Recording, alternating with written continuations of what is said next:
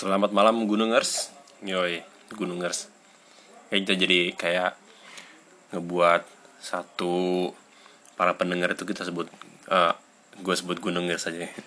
Gak jelas lah. Baru-baru mulai tiba-tiba ngomong kayak gini. Ya balik lagi di podcast Cerita di Gunung. Podcast yang bakal ngomongin banyak tentang pengalaman gue Tentang apa pun yang terjadi di gunung Berkaitan dengan Yang mau gue ceritain aja sebenarnya. Dan episode kali ini gue ngerasa kayak ini nih sesuatu yang sebenarnya sering terjadi. Apa ya? Uh, gue sering ngomong soal persiapan gue sering ngomong soal uh, hal yang harus dilakukan sebelum naik gunung termasuk persiapan gitu lah segala macam dan gue ngerasa kayak hal ini tuh ada salah satu hal yang ngebuat uh, ya maksud gue topik yang akan gue bahas ini kayak yang membuat salah satu orang yang mungkin berpikir dua hal untuk naik gunung yaitu yang gue bahas adalah penyakit yang disebut hipotermia. Sebenarnya gue nggak bisa bilang itu penyakit dan gue juga nggak tahu karena gue bukan di bidangnya. Tapi gue mau bahas tentang hipotermia. Hipotermia yang sering terjadi di gunung karena apa? Kondisi hipotermia itu adalah kondisi di mana ketika suhu tubuh menurun drastis hingga di bawah 35 derajat celcius gitu. Kondisinya adalah kan tubuh kita memproduksi panas.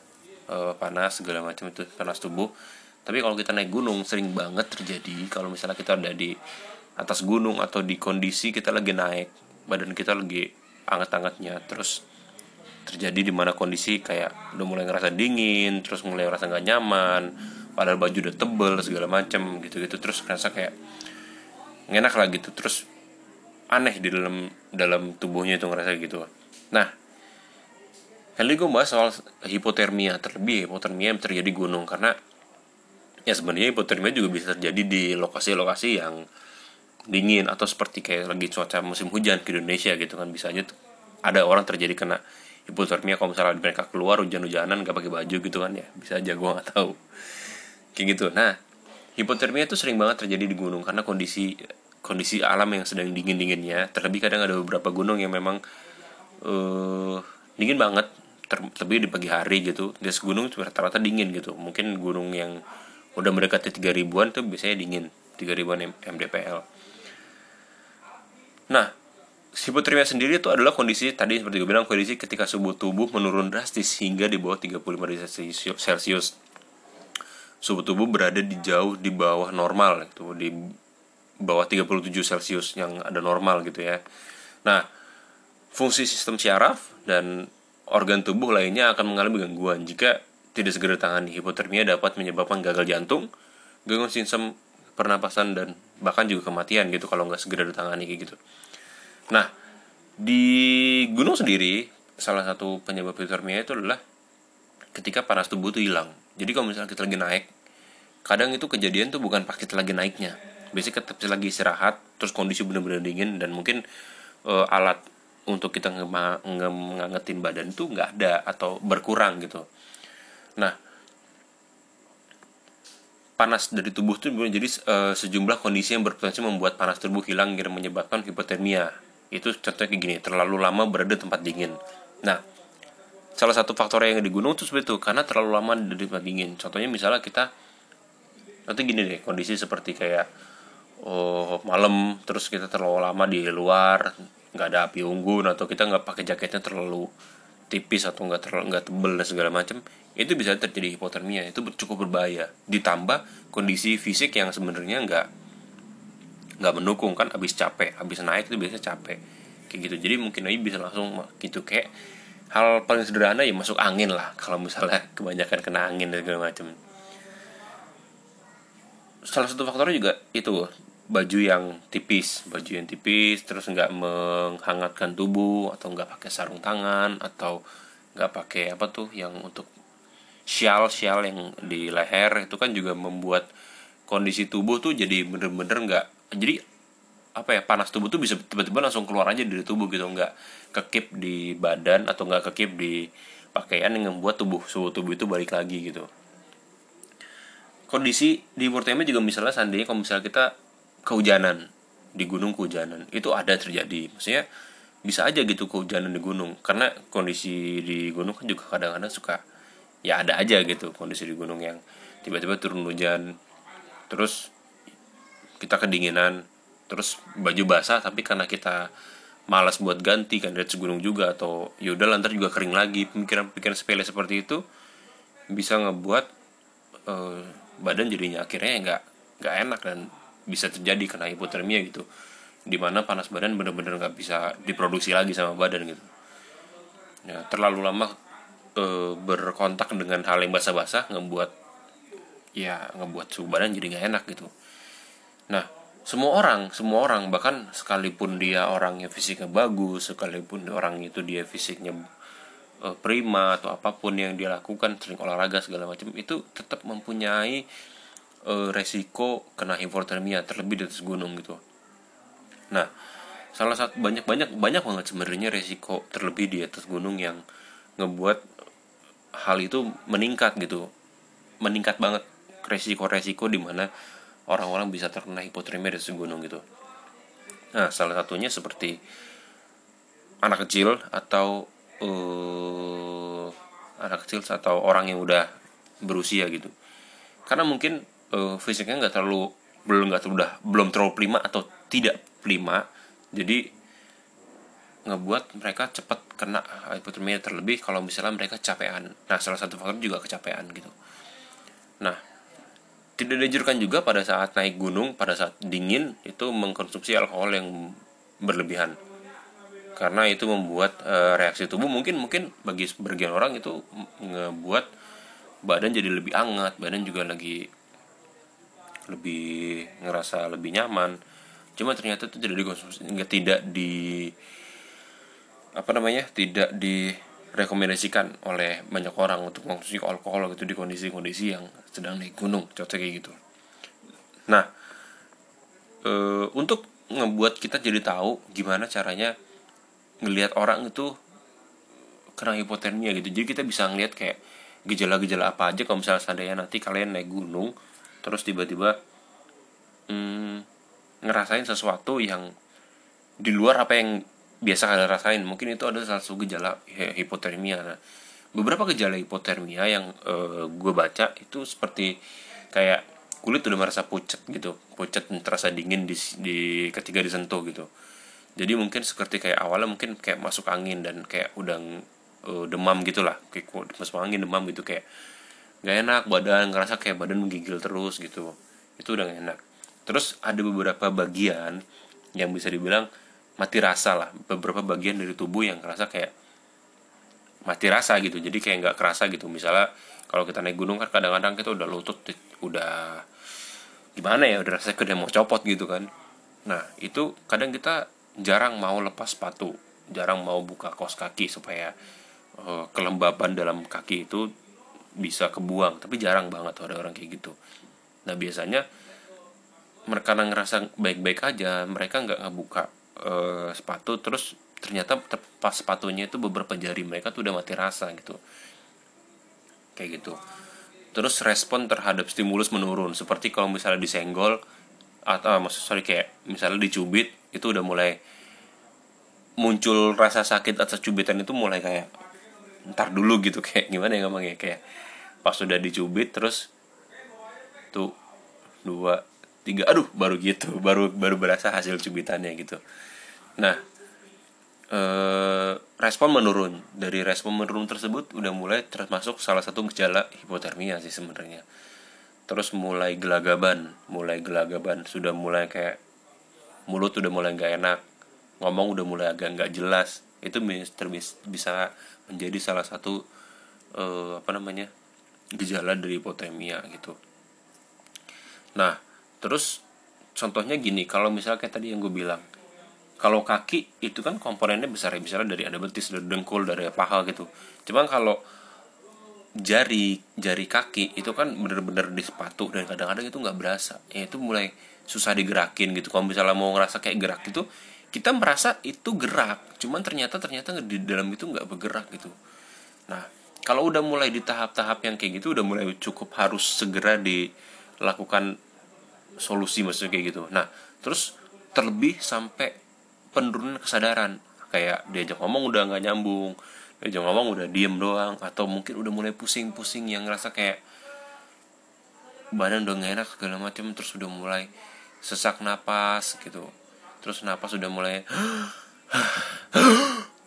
gitu-gitu udah udah mungkin masuk asma juga tuh berlebihan dari gue cuman ya itu itu salah satu gangguan juga. Jantung mulai berdebar terus hingga di tadi pun juga melamban nah itu kayak kalau mulai merasakan itu kayak teman-teman kalian udah kayak kelihatan gitu udah mulai menggigil udah mulai kayak kelihatan udah respon udah menurun atau kalian sendiri kayak gitu mendingan langsung aja koordinasiin sama tim untuk ngebuat suatu di mana supaya kondisi teman atau kalian sendiri itu bisa lebih baik untuk melanjutkan perjalanan. Atau mungkin daripada membahayakan mending langsung turun aja gitu. Nah eh, di salah satu pengobatan dari hipotermia itu merupakan kondisi yang harus segera didapatkan penanganan sebenarnya. Karena ya sebenarnya kondisi yang berbahaya juga selalu sudah penanganan seperti apa pun juga gitu.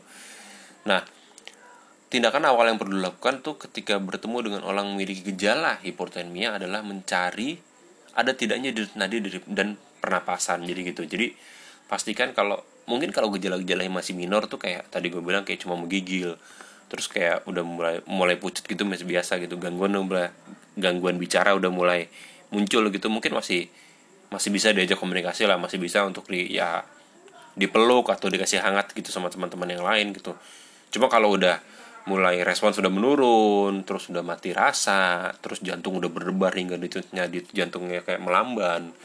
Terus apalagi udah nggak sadar udah penuh kesadaran itu harus langsung diperiksa tuh denyut nadi dan pernapasannya.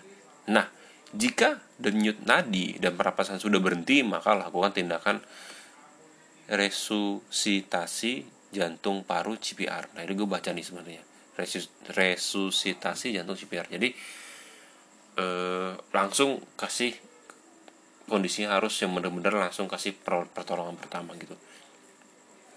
Nah kalau misalnya cuman masih kayak menggigil masih kayak masih bisa diajak ngobrol walaupun gangguan omongan udah nggak jelas tapi kalau misalnya masih sadar bisa lakukan tindakan di mana membuat suhu tubuh itu kembali normal. Nah di atas gunung salah satunya itu bisa langsung masuk tenda. Jadi bisa langsung masuk tenda terus kasih selimut terus kalau bisa pelan pelan bisa pelan pelan langsung di selimut segala macam gitu.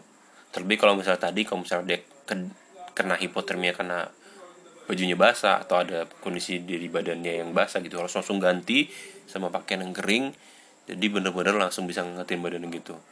Terus pastikan bahwa baju yang dipakai itu tebel. Jadi ngebuat pasar panas tubuh terjaga gitu. Nah terus kalau memang kondisinya memang dia masih dalam kondisi yang baru gejalanya muncul tapi belum terlalu kenapa-napa bisa langsung direbusin air hangat. Bisa langsung minumin teh hangat teh manis. Jadi bisa ngebuat badannya tuh bisa hangat lagi gitu. Terus kalau perlu kasih kompres terus kasih kompres bener-bener di bagian badan palanya supaya hmm, hangat tubuhnya dia tuh kembali lagi. Dengan begitu eh, dia bisa istirahat walaupun harus tetap ditemani dan dipantau kondisi terusnya gitu. Sampai kalau perlu ya untuk menjaga keamanan ya sebenarnya bawa alat-alat medis sedikit di atas gunung gitu. Contohnya yang paling enggak ya kasih uh, seperti apa namanya kayak sebenarnya nggak pakai medis kayak minyak kayu putih gitu gitulah yang ngebuat badan badan cepet cepet hangat kira kayak gitu. Nah kalau memang kondisinya udah parah banget udah parah bener-bener nggak bisa diajak ngobrol udah dia jatuh dan segala macem itu bener-bener harus segera di diangetin pakai baju-baju yang ada terus sebaik mungkin dengan segala hati-hati harus khusus turun. Terus kalau bisa bahkan lah cari sekitar mungkin untuk mendapatkan pertolongan yang bener-bener yang bener-bener bisa membantu gitu di sekitar sekitar situ di yang segunung. Contohnya misalnya kalau ada eh, apa namanya warga sekitar yang tahu kondisi-kondisi seperti apa harus dilakukan mendingan langsung aja untuk minta tolong ke mereka gitu. Nah di atas gunung itu sebenarnya banyak banyak kondisi yang berbahaya gitu. Untuk pertama kalinya gitu kita harus tahu gejalanya sebenarnya kan. Balik lagi gejalanya dari hipotermia tersebut. Jangan gegabah terus tiba-tiba ngerasa kayak